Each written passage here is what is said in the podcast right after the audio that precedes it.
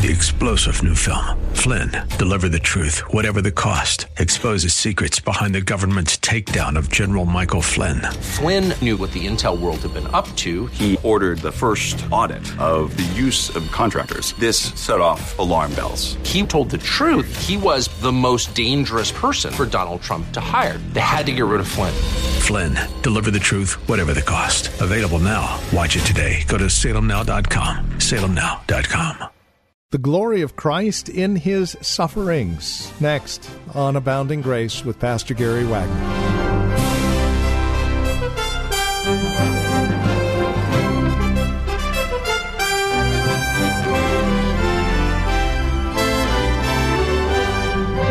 As we saw yesterday here on Abounding Grace, we took note of the fact that humiliation and exaltation go hand in hand for the believer in Christ. The glory found in the suffering of Christ, the juxtaposition of many of these euphemisms that you and I are familiar with, find their reality in the cross, the death, the burial, and resurrection of Jesus Christ. And that's what we're focusing on here today. Won't you join us? Again, we're in Luke chapter 22, verses 21 through 38, with the humiliation and exaltation of Christ. Here's Pastor Gary Wagner with today's broadcast of Abounding Grace. Jesus asked the Father for something else. He knows that Satan is only the second cause of this sifting, and that God is the first cause. Now, do you understand second causes and first causes? What is the second cause for beans to grow? It is rain, sunshine, minerals in the soil. What's the first cause?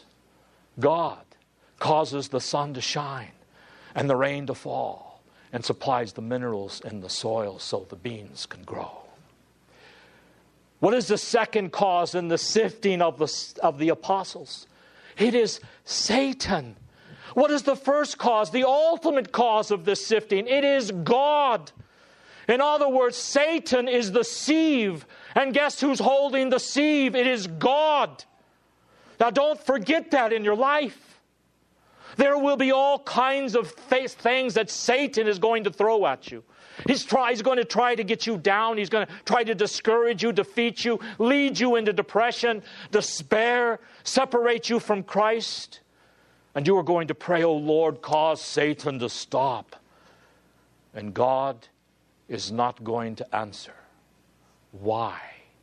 Because ultimately, it is God that is using Satan in your life to make you more dependent upon Him, to help you and me see our weaknesses and how easy it is for us to fall by the wayside and how scary it is to be shaken, to show us the necessity of faith and our utter dependence upon God. So Jesus turns to God and he asks him, that in the midst of this shaking and sifting and testing and satanic assault, that their faith may not die. In Jesus' high priestly prayer to God in John 17 15, he says, I do not ask you to take them out of the world, but to keep them from the evil one.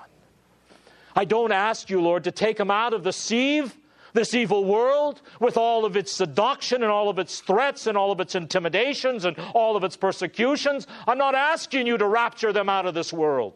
Keep them in the sieve. But while they're in the sieve, keep them from Satan having his way with them and make them dependent entirely upon you. That is the prayer that he prays for you and me. And I don't know about you.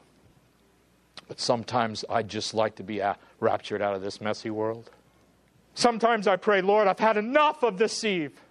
And God says, No, you have not. He says, I love you too much. I want to get the chaff out of your life. Satan wants to get the wheat out of your life. I want to get the chaff out of your life. And beloved, guess who is going to win? I like the story. I've told you this once before about the little country woman who was praying. She had a small house. She had no money and she had just finished eating her last bit of food. So she kneels down by her chair in reverence and she says, Lord, you know I don't have any more money. I don't have any food in the pantry.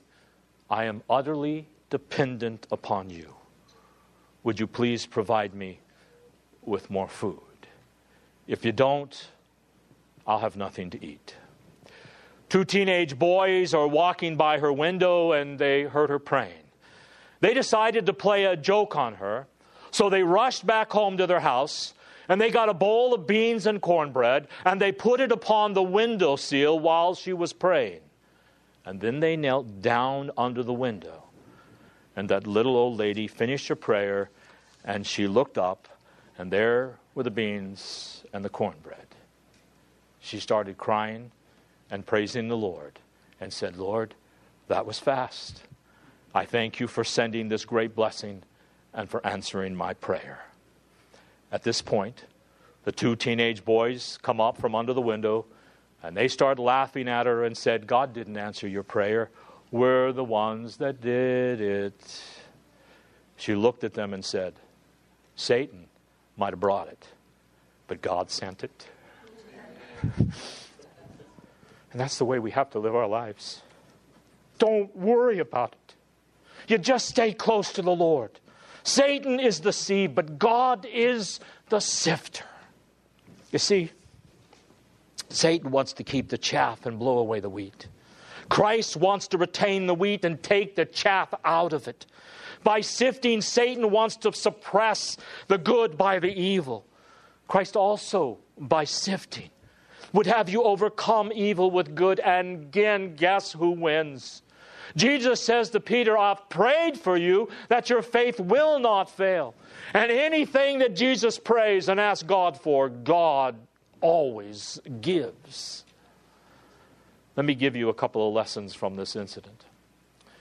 Preservation of faith is the product of grace.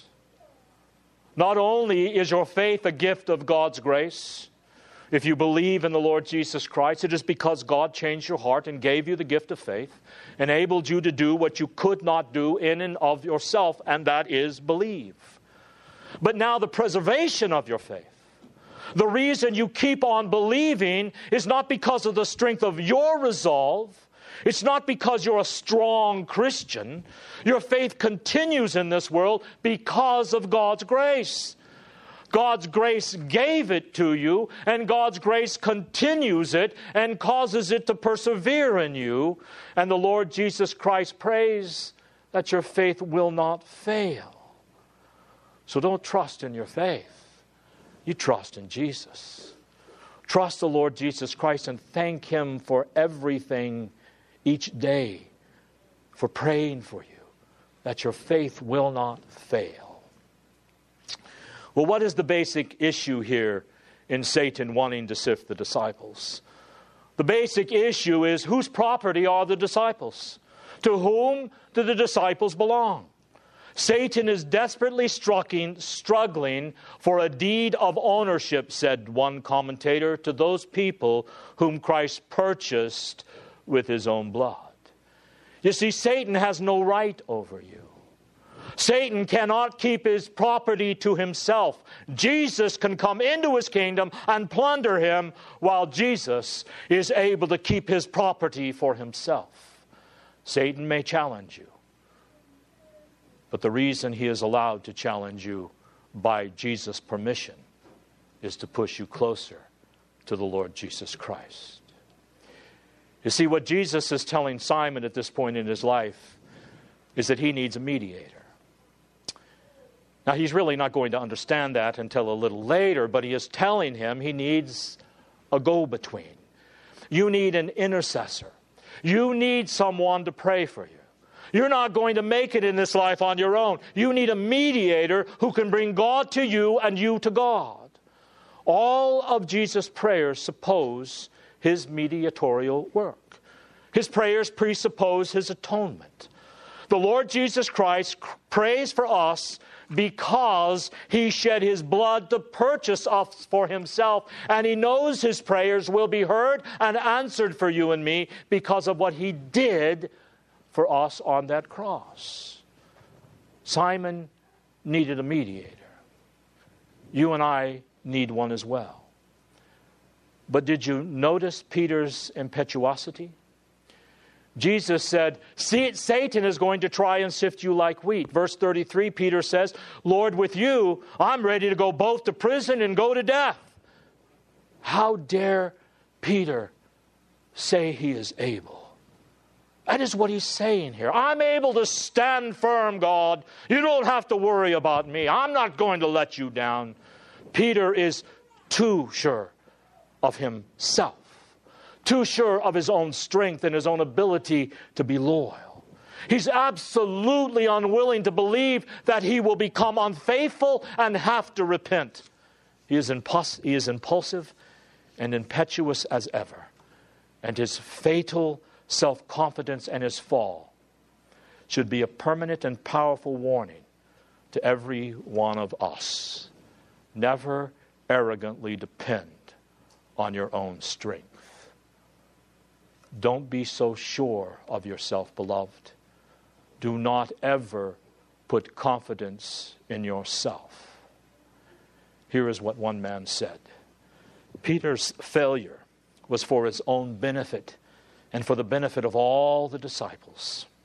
While the master would not prevent Satan's attack, he would pray for Peter's faith not to fail. Those while Peter, thus while Peter was destined to fall, his faith would not. Jesus therefore predicted not only Peter's failure, but also his restoration. And when he turned back, Peter was then to strengthen his brethren. Peter could not be used when he was too great, too self confident, too self seeking. But after he failed, after God broke him, after he experienced the grace of God, then Peter could lead men. It was not greatness that Peter needed to experience, but grace. Peter protested, insisting that Jesus' words would never come true and that he would remain faithful, even in prison and death. And in the final analysis, Peter was calling Jesus a liar. Peter was willing to trust his own feelings of love and self confidence rather than trust in the words of the Lord Jesus Christ concerning his future. Unquote. Be careful. This is easy to do. Peter is saying, Jesus, you are dead wrong. I love you so much, and I feel so close to you. My feelings are not going to betray me. He believed his feelings before he believed the word of Christ. Be careful in your own life, beloved. Put your trust in Christ and His Word alone. Well, the last conversation is quite a converse, controversial one today. He is here preparing his apostles for a mission in a hostile world, a dangerous world. Let me read to you verses 35 through 38. And he said to them, When I sent you out without money belt and bag and sandals, you did not lack anything, did you? They said, No, nothing. And he said to them, But now let him who has a purse take it along, likewise also a bag, and let him who has no sword sell his robe and buy one. For I tell you that this which is written must be fulfilled in me. Why? Because it was predetermined to be fulfilled in me. And he was numbered among the transgressors, transgressors, for that which refers to me has its fulfillment. And they said, Lord, look here are two swords. And Jesus said to them, That's enough. Now, what do you have here? Remember, Jesus sent his apostles out on an earlier mission, preaching the gospel. We see this in Luke chapter 9. And he commanded them not to take any suitcases, don't take any sandals, don't take a purse, because you're going to be hospitably received wherever you go in Galilee and Jerusalem. Don't take anything. But now the situation's different. Now Jesus has sent his apostles into a world without his physical presence. He would no longer be there to perform miracles in their defense or on their behalf. He is sending them now into a dangerous and hostile world where they will be despised and persecuted.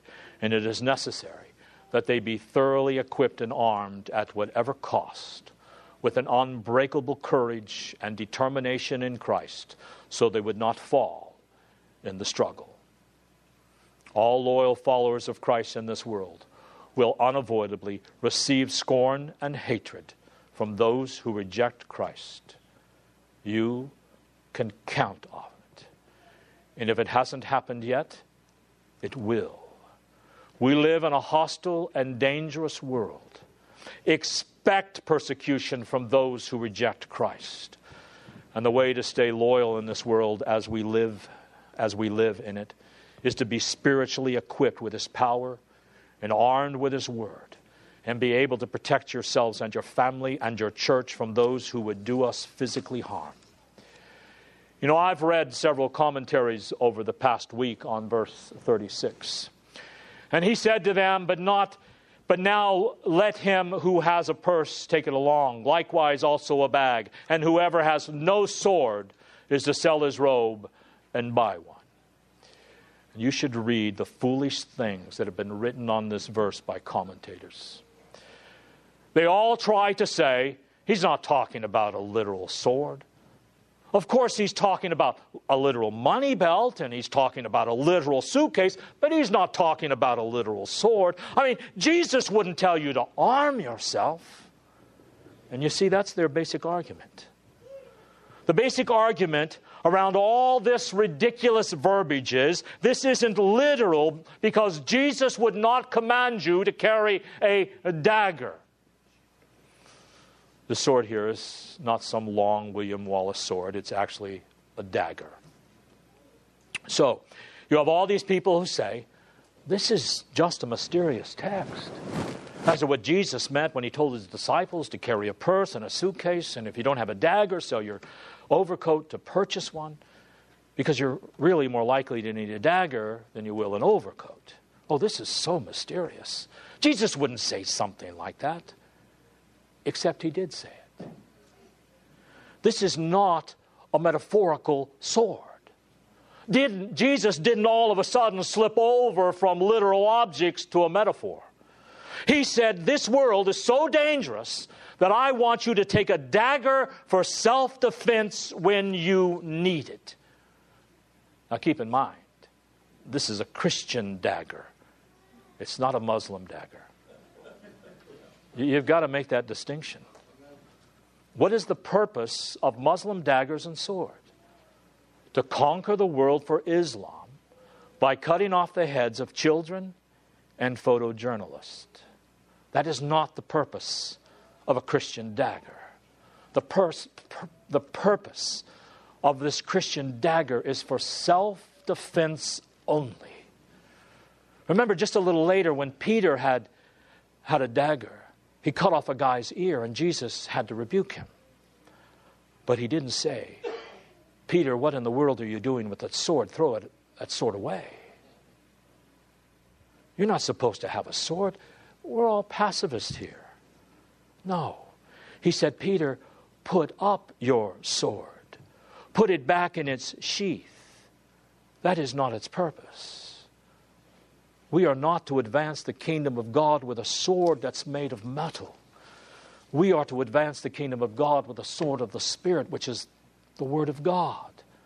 But you will need a dagger to protect yourself, Peter, in self defense in this dangerous world. Then Christ quotes Isaiah 53 12. It is written that he was numbered with the transgressors, and I tell you that this must be fulfilled in me. Yes, what is written about me is reaching fulfillment. So when Jesus quotes this passage, he is showing us that he understands the meaning of his death on the cross. And if you remember, we went through Isaiah 53 when I started talking about the final days of Christ and his suffering, because the Bible wants us to understand the death of Christ in terms of Isaiah 53, where he would be identified with criminals die as criminals in the place of criminals. But he is also using that verse to teach his apostles something about the viciousness of the world that they'll be entering without him physically among them with his miracles. If this world is evil enough to crucify its creator as, as a common criminal, what will it do to you, disciples of the Lord Jesus Christ? The same question you and I must ask ourselves and teach our children and our grandchildren to ask. If this world is evil enough to kill its creator, children, grandchildren, and evil enough to treat Jesus as a common criminal, what is it going to do to you? Jesus said to the apostles, Prepare to defend yourselves. Quit being preoccupied with popularity and prestige and start thinking about persecution and preparing yourself for it. Now, when Peter said, Lord, we've got two swords, there are 11 of us, and we've got two swords. I know you said each one of us should have a sword, but we've got two. So Jesus says and discuss, okay, that's enough, let's change the subject. What is he actually saying? He says, This world is so dangerous. I want each of you to get a sword, and if you have to sell your overcoat to get one, I want each one of you to do it. Peter says, It's two enough. And Jesus basically says, I just told you that each one of you are to get a sword. Peter, this world is going to be a lot more dangerous than you think it is going to be. Ah, uh, let's just move on. Teach your children these things. Don't let them be naive. Teach your children that we advance the kingdom of God with the sword of the Spirit and we are to protect our wives and our families and our church by whatever means necessary. Jesus said, Arm yourself in this evil world. The Jesus described in these four conversations is the Jesus that really was and really is today. It's not a figment of someone's imagination. Liberals like to make a distinction between the Jesus of history, that was just a Galilean wise man, and the Christ of faith with all of his miraculous powers. But there is no such dichotomy. The person we read about here that was humiliated for us and who had this royal authority and divine control over the future is the Christ in whom we rest, the only Jesus there is. Understand, beloved, that He knows everything about you your motives, your dreams. He knows and controls your future. Everything about your future is in His hands. He even controls your sin for His purpose. He uses evil and my and your portrayal of Him for our benefit without condoning that evil or that betrayal in us. He holds us responsible for all the evil in our lives. And if repentance and faith do not come in our experience, then we will experience the predestined consequences of our sin. Jesus was deeply humiliated for our salvation, so we wouldn't be that deeply humiliated. And he exerts his authority to protect us from evil and to bring the destiny as he, that he has planned for us in our lives. And he prays for us every single day. Do you know what Jesus prays for you? I'd like you to go home today and read John 17. The greatest encouragement in, I, in my life is to know that God loves me so much that He prays for me every single day of my life. And as long as Jesus prays for me, I am safe. So rejoice that Jesus is praying for you. And then make the petitions of John 17 that He is praying for you, your own petitions. Because, beloved, if you are praying the same things for yourself that Christ is praying for, you can then expect all your prayers to be answered. Amen. Well, that's all the time we have. This has been Abounding Grace with Pastor Gary Wagner, the ministry of Reformed Heritage Church in San Jose. It is our goal and desire that you would abound in grace through the preaching and teaching of God's Word. And that is why we come to you on a daily basis. Now, as we close out our time together, we also realize that some of these messages that are presented here on Abounding Grace are well worth reviewing again at your convenience. Maybe you joined us a bit late. Well, we have copies on CD. They're just $5. Mention today's date as you call or write to us.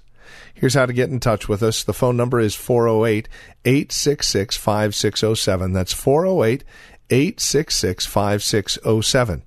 You're welcome to also visit our website, learn a bit more about us. We're at reformedheritage.org.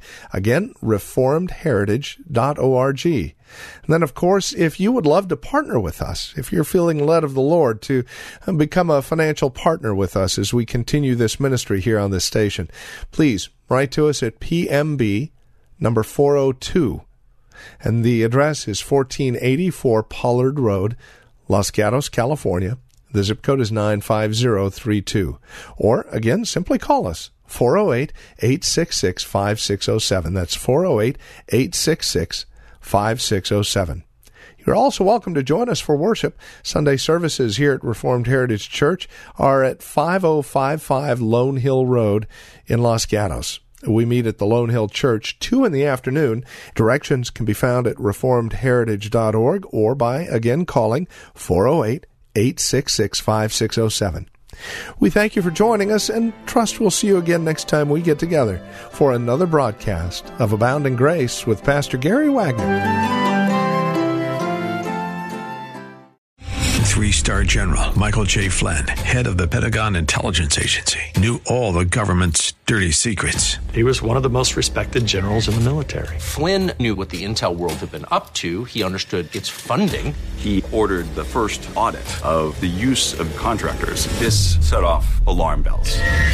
The explosive new documentary, Flynn, Deliver the Truth, Whatever the Cost, uncovers the facts behind this scandal. Flynn told the truth. He was the most dangerous person for Donald Trump to hire. I find out the worst enemy that I'm going to face in my life is right here in America. They took my assessment and they wanted me to change it. And I was like, I'm not changing it. They had to get rid of Flynn with in depth interviews, archival footage, and never before seen personal records of the man behind the headlines. I just felt like I was drowning. Flynn, deliver the truth, whatever the cost. Available now. Watch it today. Go to salemnow.com. Salemnow.com.